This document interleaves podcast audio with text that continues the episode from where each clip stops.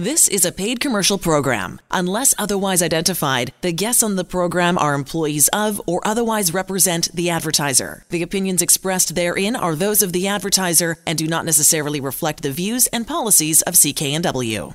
Hey, hey, welcome. Again, Disability Law Show is here. Good to have you along. John Scholes, as always, and with me, Martin Willems, uh, courtesy Samfiru Tumarkin LLP, the most positively reviewed law firm in the country. Martin uh, handling overall the uh, the west end of the country, the west coast of the country as well. You want to reach out to Martin anytime and his team.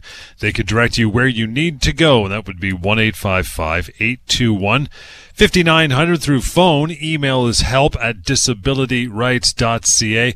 Lots to get through on the show today. There's uh, questions coming in first from that email address and also mydisabilityquestions.com.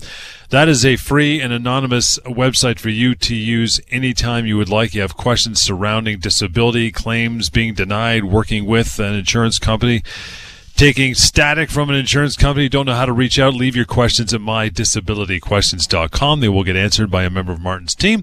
And uh, you can even search to see if your question was asked or one very similar to it in the past, and then you can save you some time. But if not, you can use that anytime. As mentioned, completely free and anonymous my disabilityquestions.com. Martin, want to get to this today, of course. Six things to do when making a claim for disability benefits. But first, we get to the week that was, pal. What do you got cooking? Thanks, John. Yes, we received this email. Um, it's an interesting one. It's a person who says, I have post traumatic stress disorder, anxiety, and depression. So that's a combination of mental health disorders. I've been receiving benefits for four years. A few months ago, a new case manager took over my file. Since then, it feels like the insurer's attitude towards me has changed. I re- recently received a letter where the insurer advised me that although I have been paid benefits, it does not have sufficient evidence to support my, fun- my functional restrictions and limitations, nor evidence that I'm being appropriately treated for my condition. It also refers to language in the policy that says that benefits can be suspended if I'm not being appropriately treated. The insurer has now suspended my benefits. And it says that it has been trying to get a form completed by my psychiatrist and my psychiatrist has not completed the form. The language in this letter is confusing and it has created a worsening of my anxiety. I'm not sure what mm. to do. Yeah. So, quite a few things happening there. And, you know, it's an interesting question or questions because we see this happen so often. I've had clients who have been, who had been on claim for a bunch of years, thinking that things will go along smoothly. Then a new case manager gets appointed and the direction of the handling of the file takes an abrupt turn. And sometimes it's just because they do, I've heard this phrase used, a recertification process where they're starting to look at the file in a different way once the person has been on claim for a, um, a number of years. So in this case, these are significant conditions, of course, the post-traumatic stress disorder, anxiety, and depression. It seems that this person has been seen by a psychiatrist as well, this is different, it appears to be, from the general denial that you see, that they're taking the position that the claim is being suspended because mm-hmm. they are not getting sufficient information from the psychiatrist. But they're also hinting at a denial coming because they're using the they're referring to the fact that they don't have sufficient evidence to support the financial the functional restrictions and limitations that this person has. So I can understand why this is anxiety inducing, obviously, because the person has been living with this for four years and it is very stressful. So my advice on this is, as it always is, uh, I'd love to see what this letter states. I'd love to have a discussion with this person to see what exactly has happened. It's interesting that a person has been on claim for four years. They, the insurance company has accepted that this person could not work, accepted that they were functionally restricted from performing the duties of their own occupation and presumably any occupation because they're now on the four year mark. So, why is this now happening? And as she says, or he says, there is a new case manager in place. So, reach out to us. I'd love to read the letter, as I've said before. We can look at the policy. Now, on that point, when uh, the reference is made to the language in the policy that benefits can be suspended if the person is not being appropriately treated, that quite often comes from the insurance company side, where they would say, Our policy, which is a contract, says that if we, in our opinion, feel that you are not being properly treated for this condition, then we can deny or terminate benefits or suspend benefits. And that appears to be where this is heading. So, what they want is to have the psychiatrist complete some form where I presume the psychiatrist will be indicating what type of treatment is being uh, in place and then make a decision based on that whether the uh, treatment is appropriate. So, of course, when you make a claim for disability benefits, it is the duty of the person making that claim to submit proper evidence.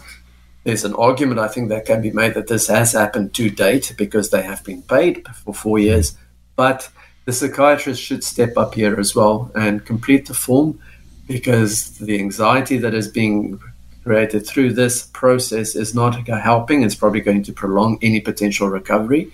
So reach out to the psychiatrist, have the psychiatrist complete that form, but also reach out to us and we can re- read the letter and prepare you for what may be coming so that you are um, in an informed position if they were to be a denial so you can know what your options are. But this, as I say, is something we see regularly, especially when there's a new case manager in place.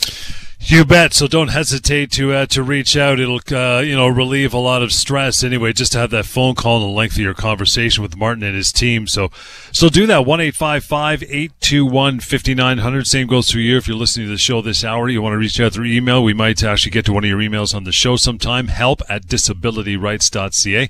And there's always the option of mydisabilityquestions.com as well. Let's get into this, Martin, as we continue uh, here our first segment of the uh, the show. Six things to do when making a claim for disability benefits. This is key information. A lot of people are going through this, and it seems like uh, an insurmountable mountain of paper and red tape to get through. What do I do first? How do I break this down? That's what we're doing for you right here, right now. So we'll get into the first thing, and I'll read out the bullet points, pal, and you you uh, you can expand on them. Uh, first, consult with your physician on a regular basis, right? You know what? The reason we chose to do this this week is because we get so many inquiries from people to, um, in relation to what I'm going to be discussing now. Mm. Um, the insurance company has denied me based on this reason. I don't know what to do. And as we go through these bullet points, I'll also address why insurance companies many times do deny cases. So, on this first one, uh, consult with your physician on a regular basis when you've made a claim for the disability benefits, obviously, when you submit that claim, you will have the support of a doctor because that's part of the application process. You have to submit something called an attending physician statement, which has to be completed by the doctor. And presumably, one would think that if you are making that claim, the doctor is supporting your claim. The disability uh, policy, as I've said many times before, is a policy. And the policy has rights and obligations, but also definitions. And a definition for total disability in many policies do include a requirement that the person making the claim must be under the regular care of a physician. In other policies, it may not be part of the definition, but elsewhere in the policy, there will be a term that requires that the person is under the regular care of a physician in order to be entitled to benefits.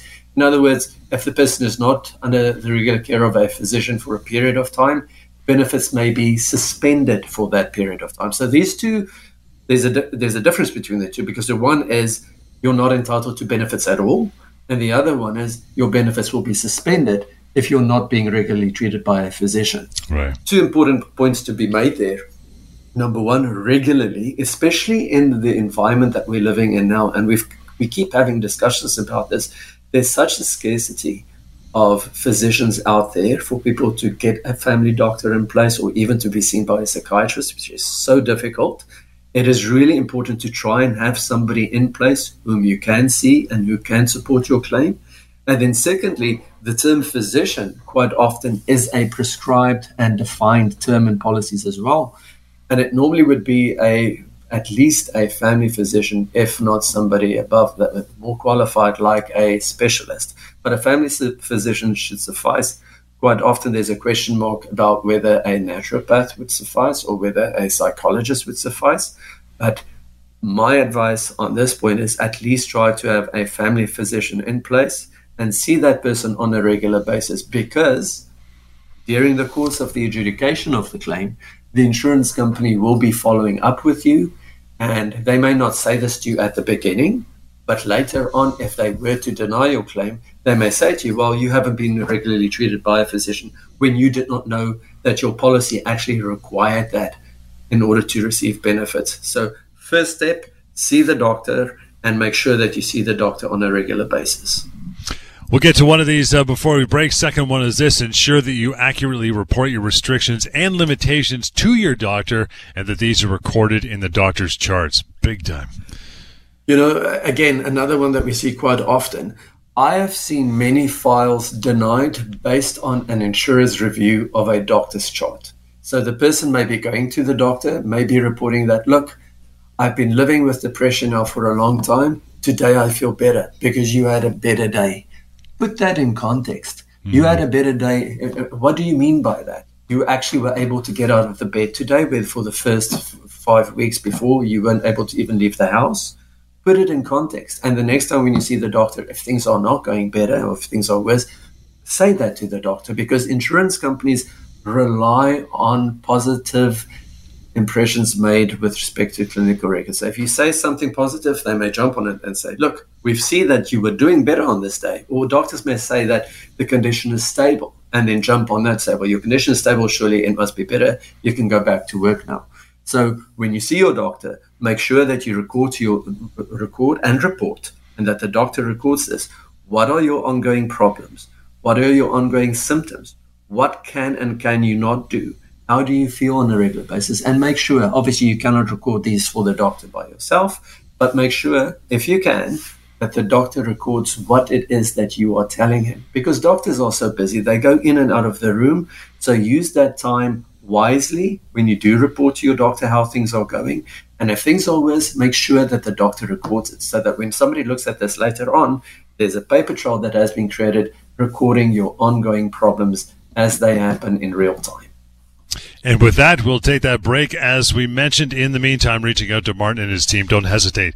Always good for a chat, right? Clear some things up. Knowledge is key. Always 1 821 5900 help at disabilityrights.ca for email address and also the option of my disabilityquestions.com. We'll continue with our six things to do when making a claim for disability benefits. Four more to go, that, and then we'll flip over to some emails. So stick around for that as we continue on the Disability Law Show. All right, welcome back, Disability Law Show. Martin Willems is your guy reaching out anytime. Knowledge, teamwork, got it all covered, ready to have a chat with you and educate you about uh, what can be a pretty scary process dealing with a uh, disability insurer for sure, especially if you're facing a denial or have been denied in the first place and want you to appeal all these different things. It's a, it's a minefield, so get some clarity on it. 1-855-821-5900, help at disabilityrights.ca email and another form for you to ask questions anonymously, by the way, and free of charge, of course, my disabilityquestions.com.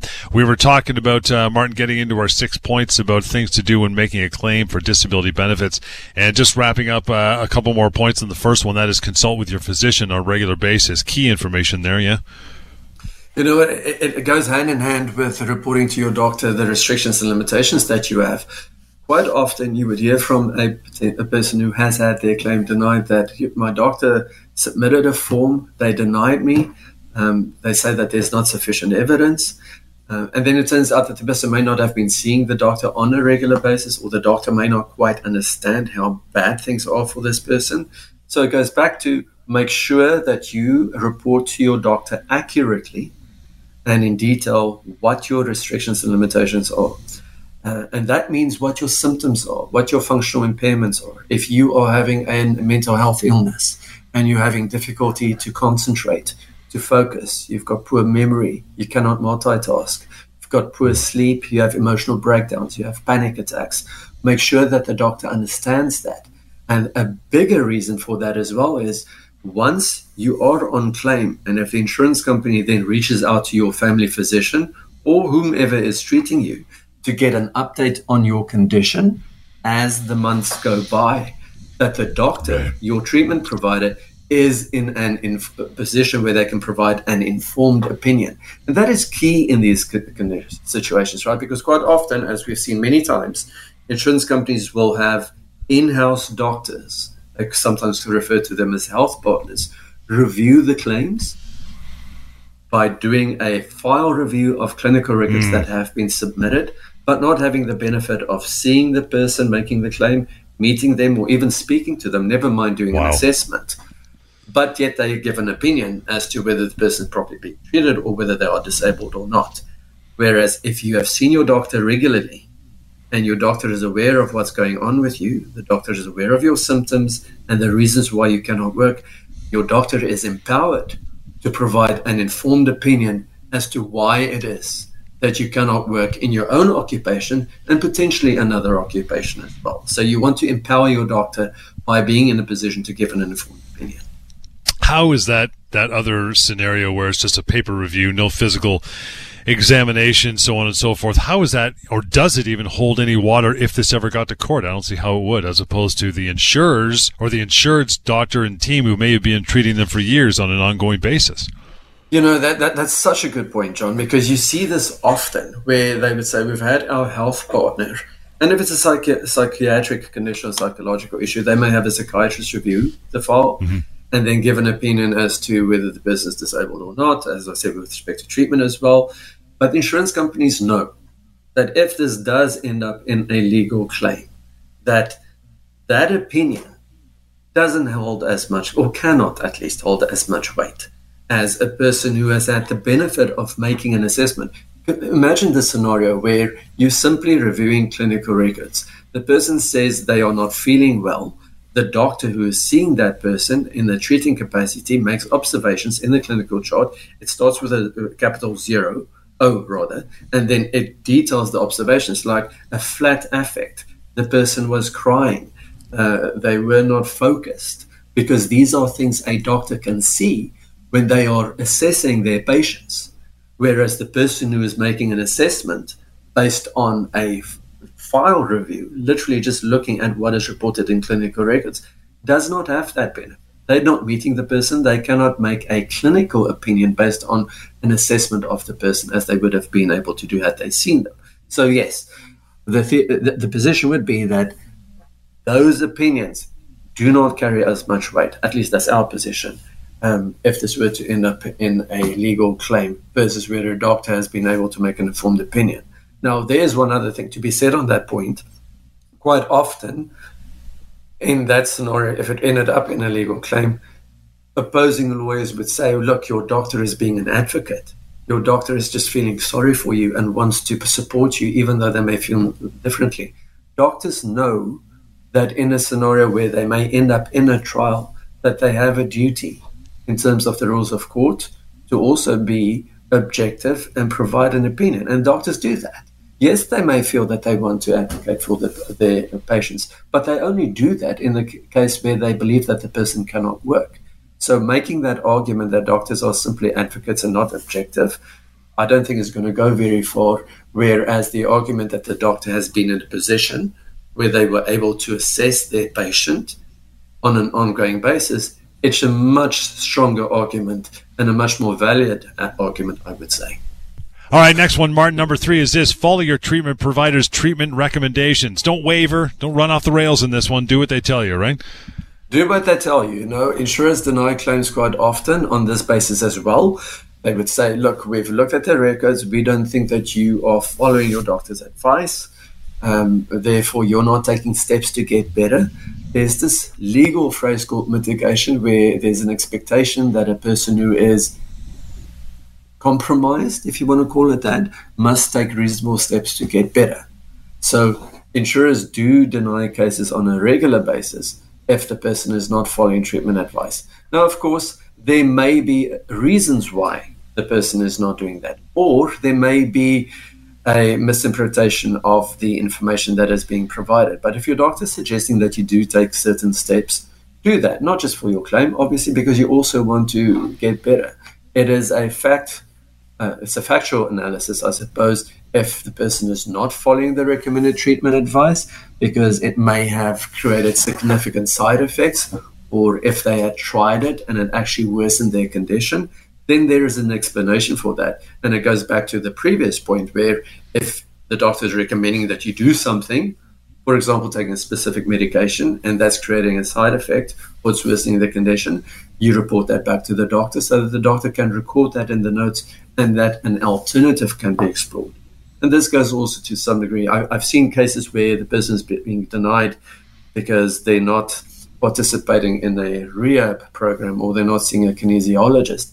Everything hmm. has to be looked at objectively. And when we speak about taking the treatment recommendations, your doctor would be making recommendations that are reasonable, one would expect. Right. So, as long as these recommendations are reasonable, follow them because you don't want to hand it over to the insurance company to allow them a gap to deny your claim.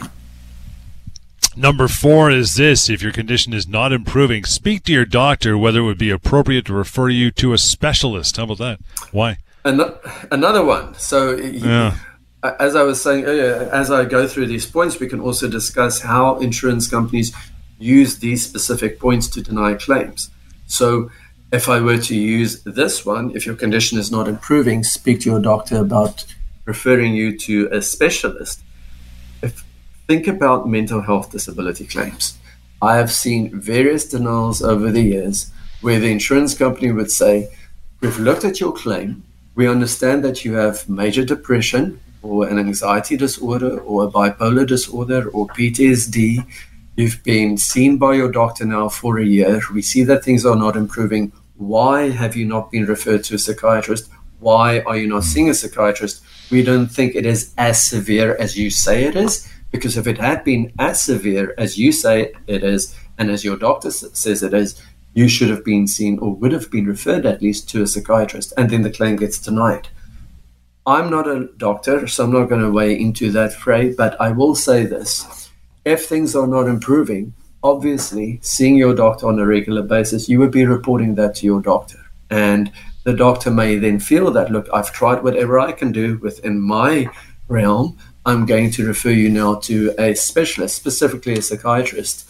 So that when the insurance company thinks about denying the claim and you haven't yet seen a psychiatrist, you could at least say, well, I've been referred to one. And again, in the in the reality that we live in now, where people struggle to find family doctors, let alone being seen by a psychiatrist, where wait lists are very long, sometimes up to a year to get in to see somebody, you would want to have your doctor refer you to someone if things are not getting better and for the clinical records to reflect that such a referral has been made.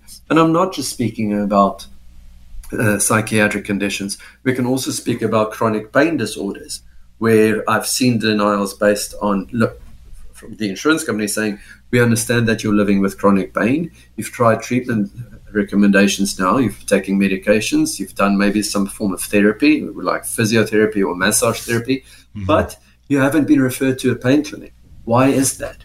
If the condition had been that bad, you should have been referred to a pain clinic. So try and be proactive in discussions with your doctor. Work together with your doctor as a team to start to you know explore what other options are there if your condition isn't being properly, well, it, isn't um, improving.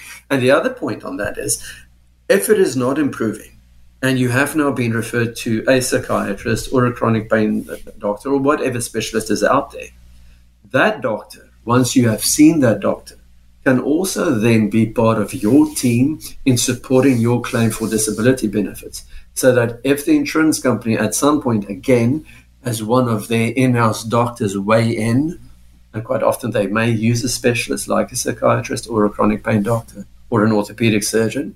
One, one of those specialists weigh in, then you already have a treating specialist as well, whose opinion, again, in my opinion, will outweigh the opinion of the person who has not even seen you. Psychiatrists, you know, it, it's a long waiting list, but once you get in to see them, then at least they'll be able to, from their specific expertise, be able to weigh in on the restrictions and the limitations and may be able a, to be in a position to make some treatment recommendations with respect to medications or other treatments out there that may be of value to you in, in improving your condition and, of course, in supporting your claim for disability benefits. How strong will the insurance company sometimes be about saying, you know, you got to go see our guys, our medical team? You know, seeing their doctors, going back to the initial comment, the policy is a contract, and the yeah. contract provides rights and obligations. And one of the rights that an insurance company has in terms of that contract is to say to the claimant, person making claim for benefits, look, we want to have you assessed by one of our doctors. And that does happen more often if you were to have one of your treatment people in place who is a specialist, where they would say, we're going to send you to an independent medical examination. Yes. Where they the person doesn't necessarily work for the insurance company as an employee, but is paid by the insurance company to give an opinion. And because it is a contract, the expectation is that you, as a claimant, will go and be assessed by this person, and then the insurance company very likely will rely on that opinion. Right. If that opinion is not supportive of your claim, of course, that's not the end of it. They may deny your claim, but then you come speak to us because we will deal with that issue. And Gotcha. we can have your treating psychiatrist or your treating doctor review that report and give an opinion as to why that report is inaccurate or why the person wasn't in a good position to give an opinion because they didn't even do an assessment. So the the, the, short answer to that question is yes, they have the right to send people to these examinations, but you know that's not the that's not the end of the road. If the answer is that the person is not disabled, you come speak to us. And with that, we'll get back to more. In the meantime, you want to reach out to Martin and his team. I gave you that number I'll keep giving it to you. 1 821 5900 help at disabilityrights.ca. A couple more points to go on the six things to do when making a claim for disability benefits. Important stuff, especially if you ever go down that road. So stick around for that. And we'll continue that list and get into some emails after a short break right here on the Disability Law Show. Hey, welcome back, Disability Law Show. Your uh, your guy who you want to reach out to, your expert in this field, Martin Willems, and do so uh, courtesy Samfiru Tumarkin LLP, the most positively reviewed law firm in the country. Phone call First step, 1-855-821-5900. Follow up or go to an email as well, help at disabilityrights.ca. And uh, Martin, we're going to continue here with the, uh, the topic of the day. And it's the things you need to do. In fact, six things to do when making a claim for disability benefits. Down into number five we go. And that is when speaking with the insurance company, ensure that you report your functional restrictions and limitations and how these impact your activities on a daily living. Okay, so what insurance companies often do, invariably on each claim, is you submit your your application, which consists of a document that you complete, would be the claimant's questionnaire or application, mm-hmm. or the statement, then the doctor's statement and a statement by your employer. They will review those, and then the case manager will phone you and will conduct what is called a functional telephone interview. And it may be harmless questions like tell me about what led to your disability, what led to you ceasing work, what was happening at work, um, how do you feel these days? Let, let's speak about your activities of daily living. What is it that you do on a regular day? And when you respond to these questions, think about how your disability, in other words, the restrictions and limitations you have as a result of your disability, impact your activities of daily living. Now, I'm using this as a general statement because quite often, for example, if you have a mental health illness, you may feel that not being at work, you may have a bit more function, but still speak about how it affects your activities of daily living. Because again, I've seen cases denied by insurance companies when the case manager conducts this functional telephone interview, is very friendly to the person who's being make, the person making the claim, and that person is giving us much information as they can speaking about how they have a family, maybe a young mother of two children. She continues to do the household chores. She does the laundry. She prepares meals. Um, may have to take the children out to school. May have to take the children out to extracurricular activities, and then finds that the claim is denied because the insurance company will say, if your condition is as severe as you said, how is it that you are able to conduct all of these activities of daily living outside of work which means to us then that you should be able to work. So when these functional telephone interviews are conducted, have that in your mind. I'm not suggesting that you exaggerate your condition at all. I'm suggesting that you put into context how the restrictions and limitations affect your activities of daily living. For example, if you have chronic pain, going back to our earlier example, and you continue to do household chores and you continue to do your laundry, for example, or prepare meals. Put it into context. If you're chopping vegetables and you can only stand for two minutes and then you have to go sit down and rest and then come back again. I've had people tell me that, yes, I've told the insurance company that I unpack the dishwasher, but it takes me 30 minutes because I cannot bend down. And if I do right. that, my energy is done for the day and I have to go take a rest. Whereas if the question that was asked of you simply was, tell me about whether you can do these things, and you say yes, then they will turn around and say, well, we're going to deny your claim. So put it into context. How are you able to do these things? Do you have family support? Do you have support from others in your house? Does it take you much longer? Do you suffer as a result of having done these things where you need to take a few days off? Put it into context so that when the insurance company does ask you these questions, that they have a clear understanding of how it affects you, not just in the workplace, but also outside of the workplace. I think when a lot of people hear this conversation, or at least the points you just made, Martin, they're thinking this from a, a, physical standpoint. But you know as well as anybody who's who's had any sort of these issues. I mean, if, if it starts with some sort of mental disability for the reason you're on long term disability, that can eventually and will uh, impair your physical capabilities as well. So it, it's it kind of boils down to the same sort of thing. But that is often a tough nut to crack with insurance companies when you're claiming I can't do these, as you said, maybe chores, maybe laundry, daily living stuff because of a mental disability which is affecting me now physically. Do you often get a lot of pushback from that? We do. Uh, you know, it's a good point to be raised to raise because with a mental health disability, go back to the earlier examples I was giving. Uh, it would be a person doesn't really want to get out of bed. They may not want to socially interact with others. Yeah. They have poor concentration, poor memory, poor focus. Uh, I've had people say to me, "Yes, I, I can prepare meals, but no, I've forgotten the pot on the stove because I've cognitive impairment and I've burned things, or I've forgotten to turn off a tap, yeah. or I am able to do these things in my regular activities of living. But my job involves working with customers. I'm a bank teller.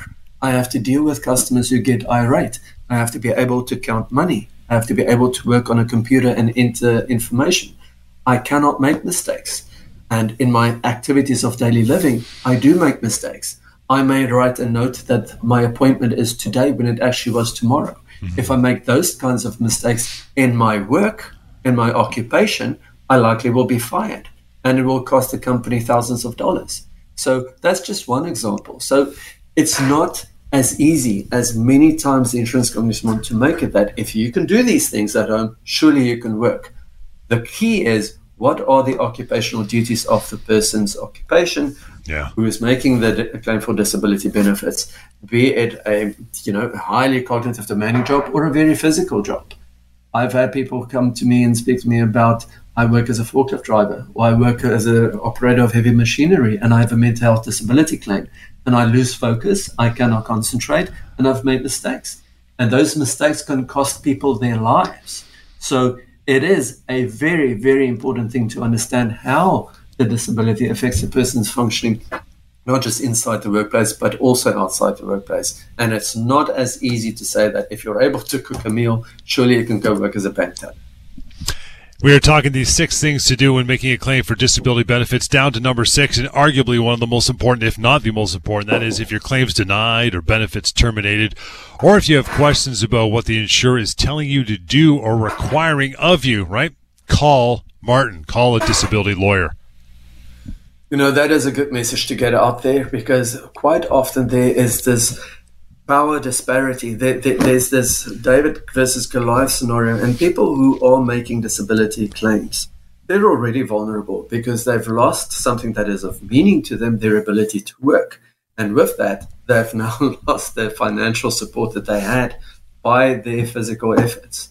So now when you're making a claim or if you have been on claim, you're at the mercy of another entity who is making a decision as to whether you actually are able to work or not. And if the decision is that you cannot, your benefits are terminated. Now you don't only have to live with this disability, deal with the consequences of the symptoms, the restrictions, the limitations, as well as the financial stress. So people sometimes think that they, they're just going to give up or that the insurance yeah. company is right on the decision that has been made. That simply is not so. You always have an option. There are two sides to this coin, um, and that's why we are there.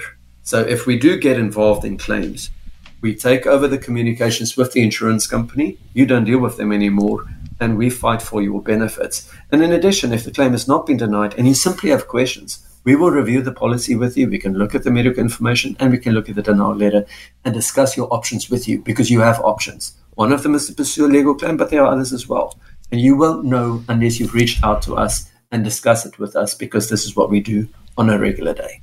Let's move on to some email after a short break. We will do that. You can send one along anytime. It might uh, might end up on a show in the future for sure. Help at disabilityrights.ca is the email address. Phone number to reach out to Martin and the team, 1 821 5900. And for any other questions, they can be asked online at a free and anonymous website we call mydisabilityquestions.com. So you can use that anytime you like. We'll continue after a break. More Disability Law Show coming up. Yeah, we're back. A Few minutes to go. Disability Law Show. Martin Willems is always your guy covering the West Coast for the firm. But you can always reach out anyway. It doesn't matter. Phone number the same, 1 855 821 5900. The email address we always go to for the show is help at disabilityrights.ca. And I have mentioned a few times a free and anonymous website put together for you to do the same. Ask questions.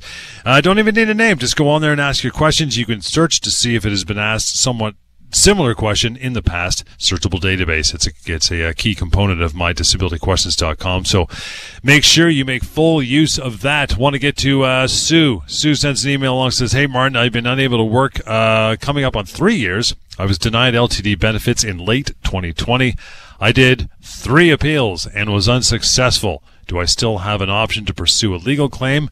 Uh, and as I am concerned, I missed the limitation period. I didn't quite understand what that limitation meant. From Sue. Sue, I'm so happy that you contacted us and that you asked this question because this is a, an important question. Mm-hmm. So, few things to be said there. The first thing is Sue has been off work now for three years. She was denied benefits in late 2020, and she did three appeals now she's been unsuccessful with all three of them. Mm-hmm. Uh, unfortunately, uh, Sue, you went down that road w- with the three appeals.